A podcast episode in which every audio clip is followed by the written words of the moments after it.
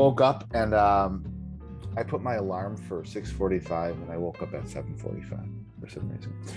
And um, like when I woke up, it still said like snooze, like eight minutes or five minutes or something like that. So I can tell I slept through maybe like six alarms. But I'm like, do I am I late? Should I be late for this, or should I get donuts? Or should I be on time, or should I get donuts? I got my I, donuts. I didn't get donuts, but I, I have a cousin. I have a bagel. Oh, that is. It's um, donuts boring cousin bagel. Yeah. Just for everybody on the call, depending on podcast, whenever you're listening to this. Yeah, Emily has uh, a miniature human. Um, is that what we say? I guess a baby. A miniature human. It sounds like a miniature pony. I'm I'm I'm pregnant. That is the the, the Yeah. simple way to say this. And we are six weeks out. We're getting real close. Real close. Good. I'm also sympathy eating though with you, um, because a good friend, a good colleague, empathizes and commiserates, and so I'm eating three donuts today. So let's um let's jump in.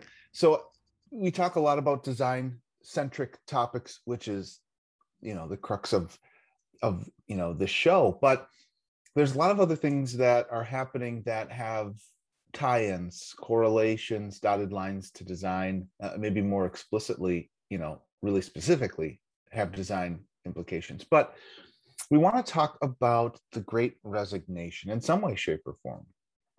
So we know that a there's just a lot of people not working for one reason or another and then we also know that there's a lot of people leaving their current jobs and either finding new places to work or not finding new places to work but from a workforce experience design perspective, it's a really interesting challenge um, to approach because it's it's multifaceted and it's very personal.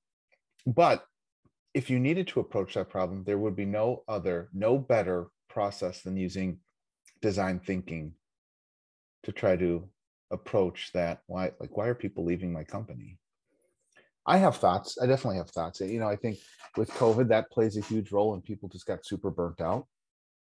And because of how unstable the world felt, even though I think it still is starting to feel that way again, or feels even worse than it did, as people started to feel a little bit more secure with that Maslow hierarchy of needs, the need to hold on to a job that wasn't very satisfying diminishes. I don't need this job anymore. I don't need to stockpile toilet paper anymore. And now that I have a moment to breathe, my job sucks. My job really sucks. I quit. I quit. And I'm not saying that's how everybody feels. Um, I don't I don't feel that way. Lord knows I have felt really busy, especially over COVID, way busier than I ever have felt. Um, but I don't know. I just Emily, Josh, I'd love to get your takes on just the Great Resignation. And then I want to talk a little bit about, well, how, what do we do to approach that? Like, what do we, how do we even tackle a problem like that? But Emily, what do you think? Yeah, well, I think, I mean, with the pandemic and just in, general, even in the US, I mean, like there's just been a lot of unrest. I mean, there's just been a lot of factors that have contributed to overall, I would say, like stress and um, feelings of insecurity in general. And I think it laid bare what organizations are willing to do something about it. And before it was felt maybe not optional, but I think, you know, it never came to the forefront of this is what's most important. But suddenly it is. And you find out very quickly which organizations are just talk and which of them are actually willing to invest in their employee and their experience in the workplace because we spend a lot of time and I'm going to say at in quotes at work. We spend a lot of time focused with our colleagues and our and so I think I think you hit this point where if an organization isn't willing to actually walk the talk, we are at a point where it's like, well, I I don't have room and capacity for that in my life anymore. I don't. Uh, We we've hit a point, a tipping point where it's like I, I can't do this anymore. Mhm. And there are options for me Oh, right and it is. It is. There's so many options, and there's so many companies willing to say we will do it. It's it's like the housing market right now. Um, it's a lot of inflation in terms of price point, but thinking about my my options, me just being the um, hypothetical employee who just resigned. There's a lot of options for for me. I could go, you know, I know that I look on Indeed how many open positions exist. I look today at how many open designer roles, though it's a growing field. It's a growing field and not enough supply of talent. The search that I did two or three days ago, I, I always like seeing job descriptions for some of these roles.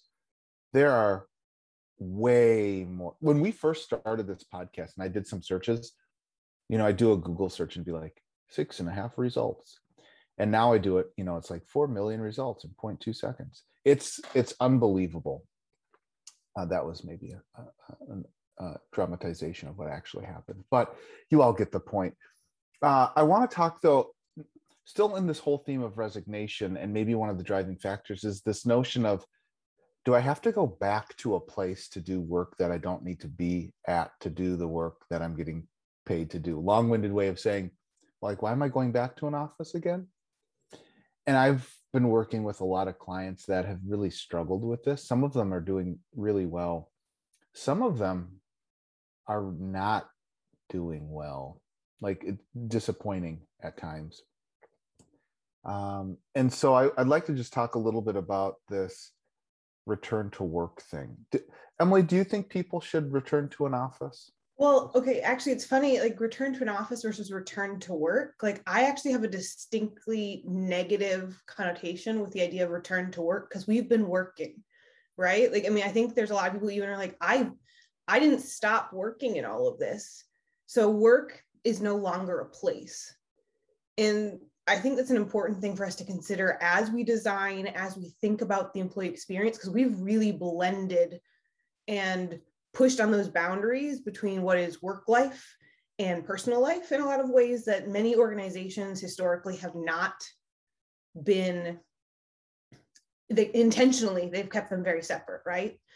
And so i think there is just i mean i think there's just considerations of like what does that mean for the future because we've proven often that many organizations can find ways to be effective where work can happen anywhere or multiple places. So I think we have to be mm. considerate that that's true, but also what just be aware of what that does to culture and making sure we're intentional about culture because I think that's where I think the things have fallen down is that some organizations have not been intentional and you have groups of people who feel very disconnected from their organization now.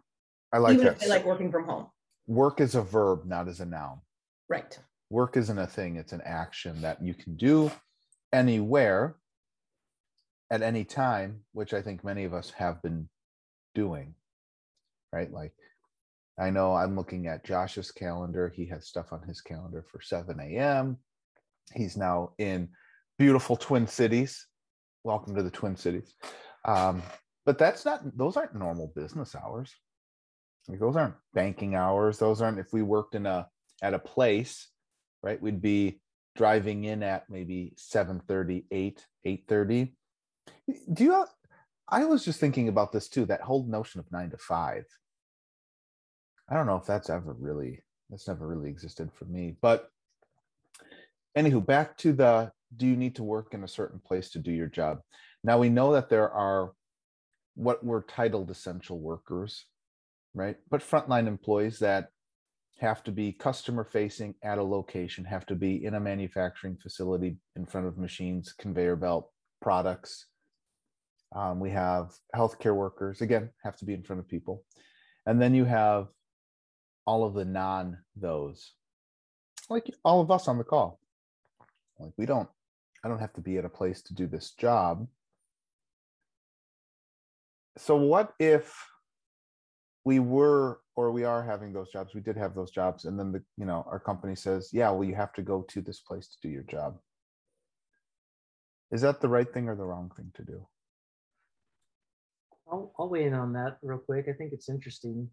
What it feels like to me is happening right now is this like too little too late almost deathbed repentance kind of feel whereas like the power dynamics within organizations are shifting dramatically right now where i am the boss i set the rules you as an employee have to follow them and if you don't you're fired no one wants to get fired unless there are a lot of options for better jobs somewhere else and so the power is now in the employee's hands where when they say you're fired, they're like, thank you. I've been waiting for that. Or better yet, let me be proactive and just leave because the minute you start throwing your weight around, now that the pandemic is starting to evolve and you're asking me to come back to work and I don't want to, like you can't force me to do that anymore. So like this this idea of I am in charge and you have to listen to me is over.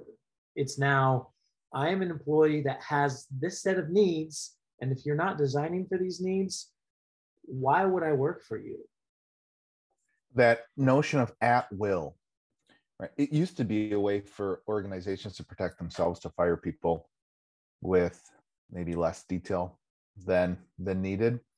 Like, oh, please sign this just to acknowledge the fact that you're an at will employee. I think there's a lot of employees embracing that. I don't have a contract. I don't owe you anything. I'm it's my will right now. It's not if you want to keep me employed, it's if I want to keep me employed. I bring up the working in a physical place. So work is the noun, but we won't call it that so we don't conflate the two. So going to an office. When I don't know, maybe a year ago, when companies were still talking about, you know, we're really going to get back. We're going to get back in the office. We're going to do good work, right, as a verb, but we're going to get back in the office because people need to be around each other. And I don't disagree with that last notion. I was like, no, big misstep. Don't do that. Don't force people to come back to a place. Now, almost I don't know what are we at a year and a half, two years, 12 years. I don't I don't remember how long it's been the one thing that I'm starting to notice is how damaging not having a work sanctuary is for people. And I'm really genuinely concerned with the conversations that I'm having that the work from home arrangement is dreadfully unhealthy. Dreadfully unhealthy.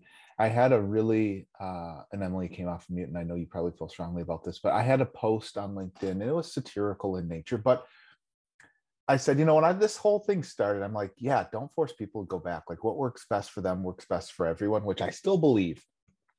But I put put in there, I go, you know, I think that's BS now. I think everybody needs to go back to an office because they're working way too much. Like, we need to work less and go back to an office daily rituals have been absolutely destroyed. Emily and Josh, do you guys go out for lunch? Nope. No. No. Do you have a drive into work? And I'm not saying everybody wants to sit in traffic, but do you have a drive into work where you could listen to this or listen to music or listen to the road noise? No, nope. nada, right? Do you have a time where you see everybody else leaving the office and you say, oh, it's probably time to go home? and you have a clear delineation between when I should be verbing work and when I should be verbing life? No. no. No. And so this notion of these dissolved daily rituals has gotten me really concerned because as a consultant, we work uh, 24 7. Like, really, quite honestly, we are on call because we have global clients, and that's part of the gig, and we understand that. And from a human centered design perspective, I'd much rather have a call with one of our clients at their 8 a.m. than my 8 a.m. and their 8 p.m., right? Just because that's, we need to meet them where they are. I'm having a lot of calls at 6.30 in the morning, 7 a.m., 7.30 with people in my same time zone,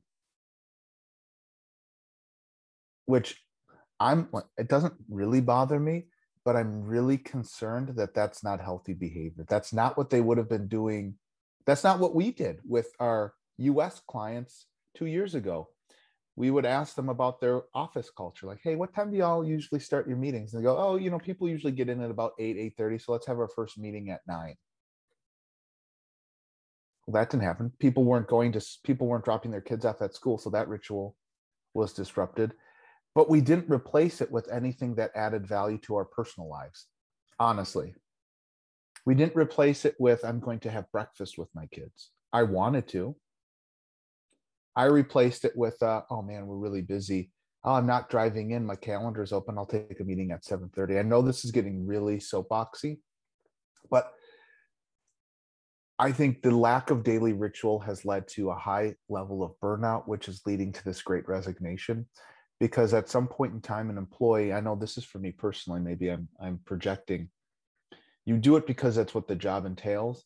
And then the organization gets used to that behavior. And now I resent my organization. I didn't when I started, like that was just like, hey, I'm happy to have a job. Pandemic, people are in really bad spots. And 18 months later, I'm kind of like, F it not me personally but the whole notion of like the company's taking advantage of me this isn't healthy i've just missed a year and a half of my daily rituals my my life. But emily i'll i'll stop talking. What do yeah, you yeah no i think you've hit a really good point because i think many organizations especially early in the pandemic went through a period where it needed to be all hands on deck right? Like we were scrambling, especially those who are in probably HR organizations who are trying to figure out what's the policies we need to write, what are how are we handling working from home when we haven't just like there was just this mad dash and scramble to be like how do we reorg our organization to handle the realities that we just weren't prepared for. And so I think there was this this big push where it was well temporarily it's acceptable and we're all doing it together that we're going to have extended work weeks we're going to have these extended weird hours because we just have to get it done to get ourselves on the other side of it. We never did the reset to say, okay, what we at some point we've reached the other side and this is we we always had you know there's the new normal for a long time like when we're going to get to a new normal. We haven't actually taken the time to your point ryan i think to say what does that mean for us? Like how do you spend time in your day when if the new normal is you're going to be working potentially you know not a traditional nine to five hours anymore because work and home life have like they they've blended are organizations adapting and saying culturally if that's that's what we're going to do we're also giving you the space to then flex your hours in different ways in the middle of the day like i don't think we're having those conversations and honestly some jobs it's going to be much harder to do than others some you do really need to be available during business hours.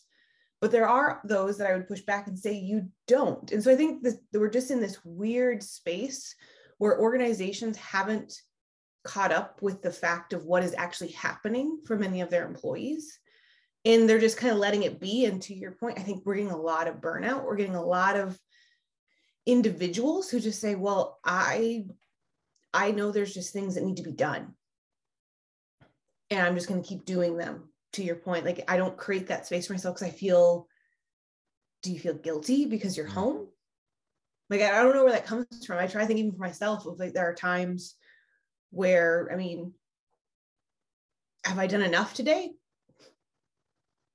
I don't know. Like it's because there's no there's no indicators of like, hey, guess what? Yeah, like you said, people are leaving the office. We're gonna go grab a like drink and I'll just have like some chat time to like, un- like just be with your people without working. Because every time I meet with someone from like, you know, for work, it's, well, what work do we have to do? Yeah, there's no um, accidental socialization. And so the, the I think what's damaging there is when it's intentional socialization, it is focused around a work topic.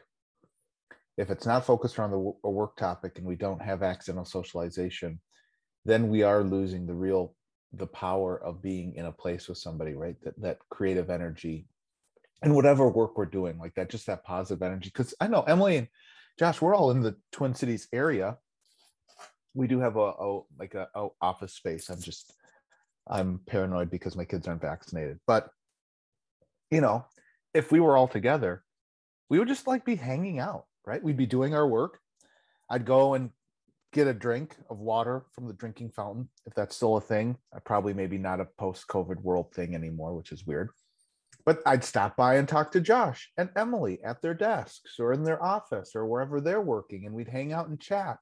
and oh i have a cool idea or hey tell me about your family. What's happening with the move? All of that jazz. That stuff doesn't happen. And people's days at least in my eyes and when i say my eyes through my eyes with the clients that i'm working with it is all work. All work. No daily ritual no break in the work. I'm not going from an office like one conference room to another conference room. I'm jumping from zoom to zoom. People feel frantic because they're habitually late. Perpetually late is better because there is no way around it.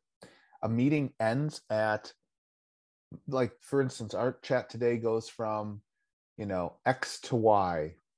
The next meeting i have starts at y my next meeting starts at it's not a second later my next meeting starts at the same time this one stops. So right there there's conflict. Mm. um, but it's all to say i think all of these are contributing factors as to why people are completely burnt out and resigning. My fear is that it's not going like changing your job might not make it better. I think people are just i need a break. And quitting sometimes feels easier than taking time off.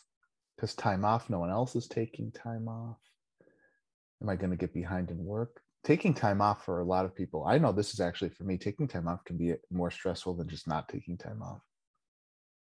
Especially in your if you're not in a like an hourly or production job where the work doesn't actually go away it just moves.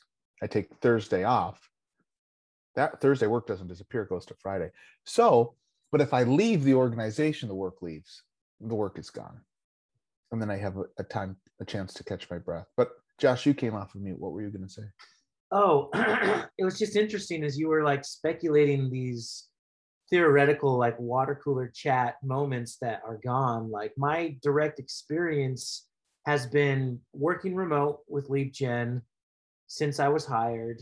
And now like coming back to the office of my own choice right i moved from boston to minneapolis so that i could be here. It's part of the nature of my job doing video work and social media. Just need to be around these people. It having gone into the office probably two or three times a week for the past four weeks has really changed my relationship with this company and it's a lot of the things that you talked about like i don't get that fun chat moment with even my my cohort my indi- the individuals i talk to on zoom every single day. We do chat back and forth but there's a wall an energy wall there a zoom block if you will. Um, because stepping into the office, there was like this moment where I'm sitting next to individuals that I don't talk to pretty much ever. We're on a group meeting together and I see their faces, but now I'm in a room with them. Like yesterday, I at the end of my day, I was packing up, and Brad, one of our sales individuals, our, our business development uh, manager, he turned to me and we had a 15 minute conversation about anything and everything, mowing our lawns, like the winters in in Minneapolis, and I was like, this is a rich moment for me, and it almost felt like yeah, like it's it's worth it just for that. There's there's this concept that i read about called propinquity. It's this idea of like it's a, a mashup of two words. It's frequency and proximity to mm. the the people that you work with the the the moments that you have with them. Like proximity like are you far away? Where even though we're super close to each other geographically like we're just doing this on zoom and so there is that distance there. And then the frequency of like how often do you touch base with them and get to actually have those conversations with them? So there there's definitely a lack there. I just yeah. feel like hybridization is and custom individualized work is is where it needs to be because that works for me it might not work for someone else. Ryan you live you know, just as far from the office as I do, but like you can be more effective or you feel more comfortable like staying at home getting your work done. Yeah. Now, for the sake of you all can tell I'm a social butterfly. And so I I crave getting back into a place where I could cultivate an audience, right? Like, oh, come over here. I have a story to tell.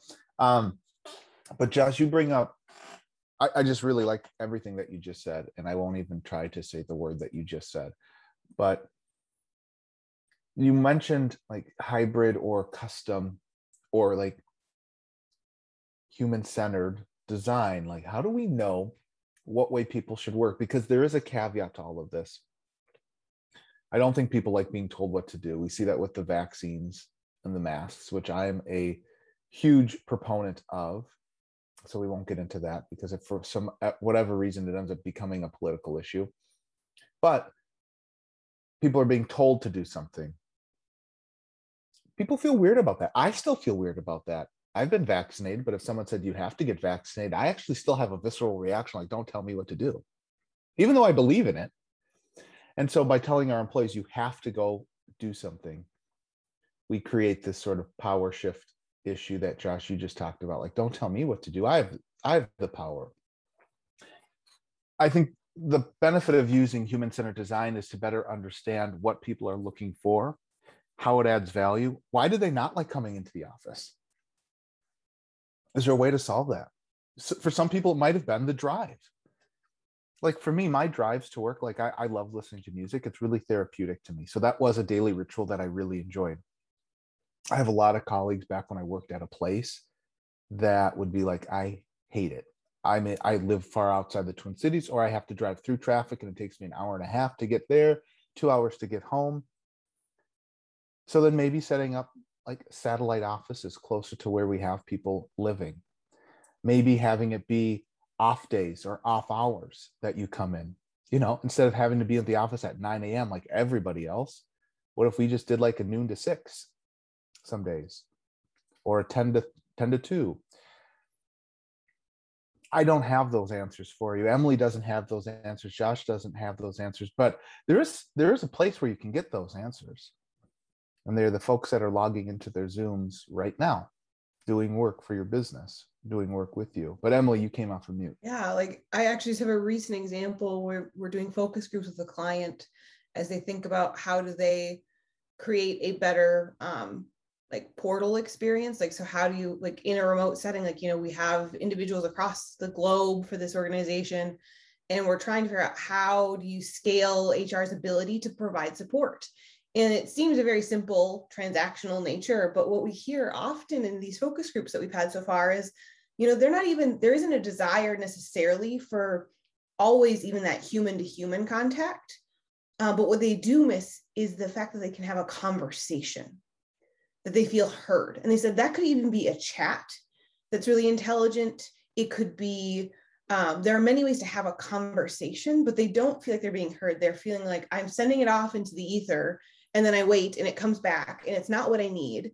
And then I have to do this all over again and it's wasteful. And there is that disconnect, right? So they're saying, I could have this solved in a two minute conversation, a two minute connection versus 20 emails. And so I think there's in that moment, if you think about in general, as we think about hybrid work and just how we need to move forward culturally, we need to find ways to create those connection points regardless of where we're working and how people choose to work. And the only way we're going to understand what types of connection are desired and needed for our different parts of the workforce is to talk to them. Like we need to start actually taking that time to continuously check in because the reality is it's also going to continuously change pretty rapidly is my guess over the next couple years because we're not done going through this transformation yeah. So I, I don't know i think it's just like to your point like we, we've just got to start talking to people. You have to just have that continuous listening and be willing to just be flexible and see how i mean i think that and that's a scary thing i think for a lot of organizations right? Yeah. like how do you be flexible but also scale and standardize? Like mm. those don't go hand in hand. The you're spot on there. As we add in variables the ability to control and manage risk compliance rules legal constraints, it becomes difficult. But because it's difficult, it, that should not be the reason why we don't do it. This this stuff is hard. It's hard stuff. But you can't just opt out because when organizations opt out, employees are in a position to say, "Yeah, you know what? I'm going to opt out too." It just isn't for me anymore. So companies really do have a choice. You can either spend your time and money on creating um, i'm going to say experiences but solutions and experiences that meet your people for the world and the constraints we live in today. Or you can spend your money on Indeed ads and posting on LinkedIn trying to fill those spots and onboarding employees. You should actually be spending your money on onboarding employees. Call me. No, but you all get the, the the drift here. I was trying to be if you don't focus on your people, if you don't focus on keeping your people, you're going to be focusing on finding people. And I don't think you can find them today fa- as fast as they're going to leave. I think that's just the reality is it's going to be a revolving door until you find mm-hmm. a way to invest in the people you have. Yeah. Yep. Is it going to affect your bottom line? For sure. The biggest effect is going to be on the people that are still left, those that remain. Because now that work, like we mentioned, doesn't go away, it gets put somewhere. And that so the pie is the same size. This is not a pie that everybody wants to eat. And you have less people at the table, those slices of pie get bigger, and soon enough, those people are going to get full and push themselves back from the table. So, all right. Well, how do we end that on a positive note? Okay. I was so, gonna say I appreciate that at the end you have you brought it full circle to make sure we include some type of food analogy in this because we never seem to go without an episode where we don't have some type of food analogy. Thank you. Yes. And to keep this positive, like it's not doom and gloom, the answer is easy. I shouldn't say that. The answer is clear, not easy. But the answer is clear. Talk to your people, find out what they need, and then as an organization, align it back to your vision. Does this meet our need? You do have to be honest. Sometimes what employees need isn't what we can provide all the time. I'm realistic. I have kids.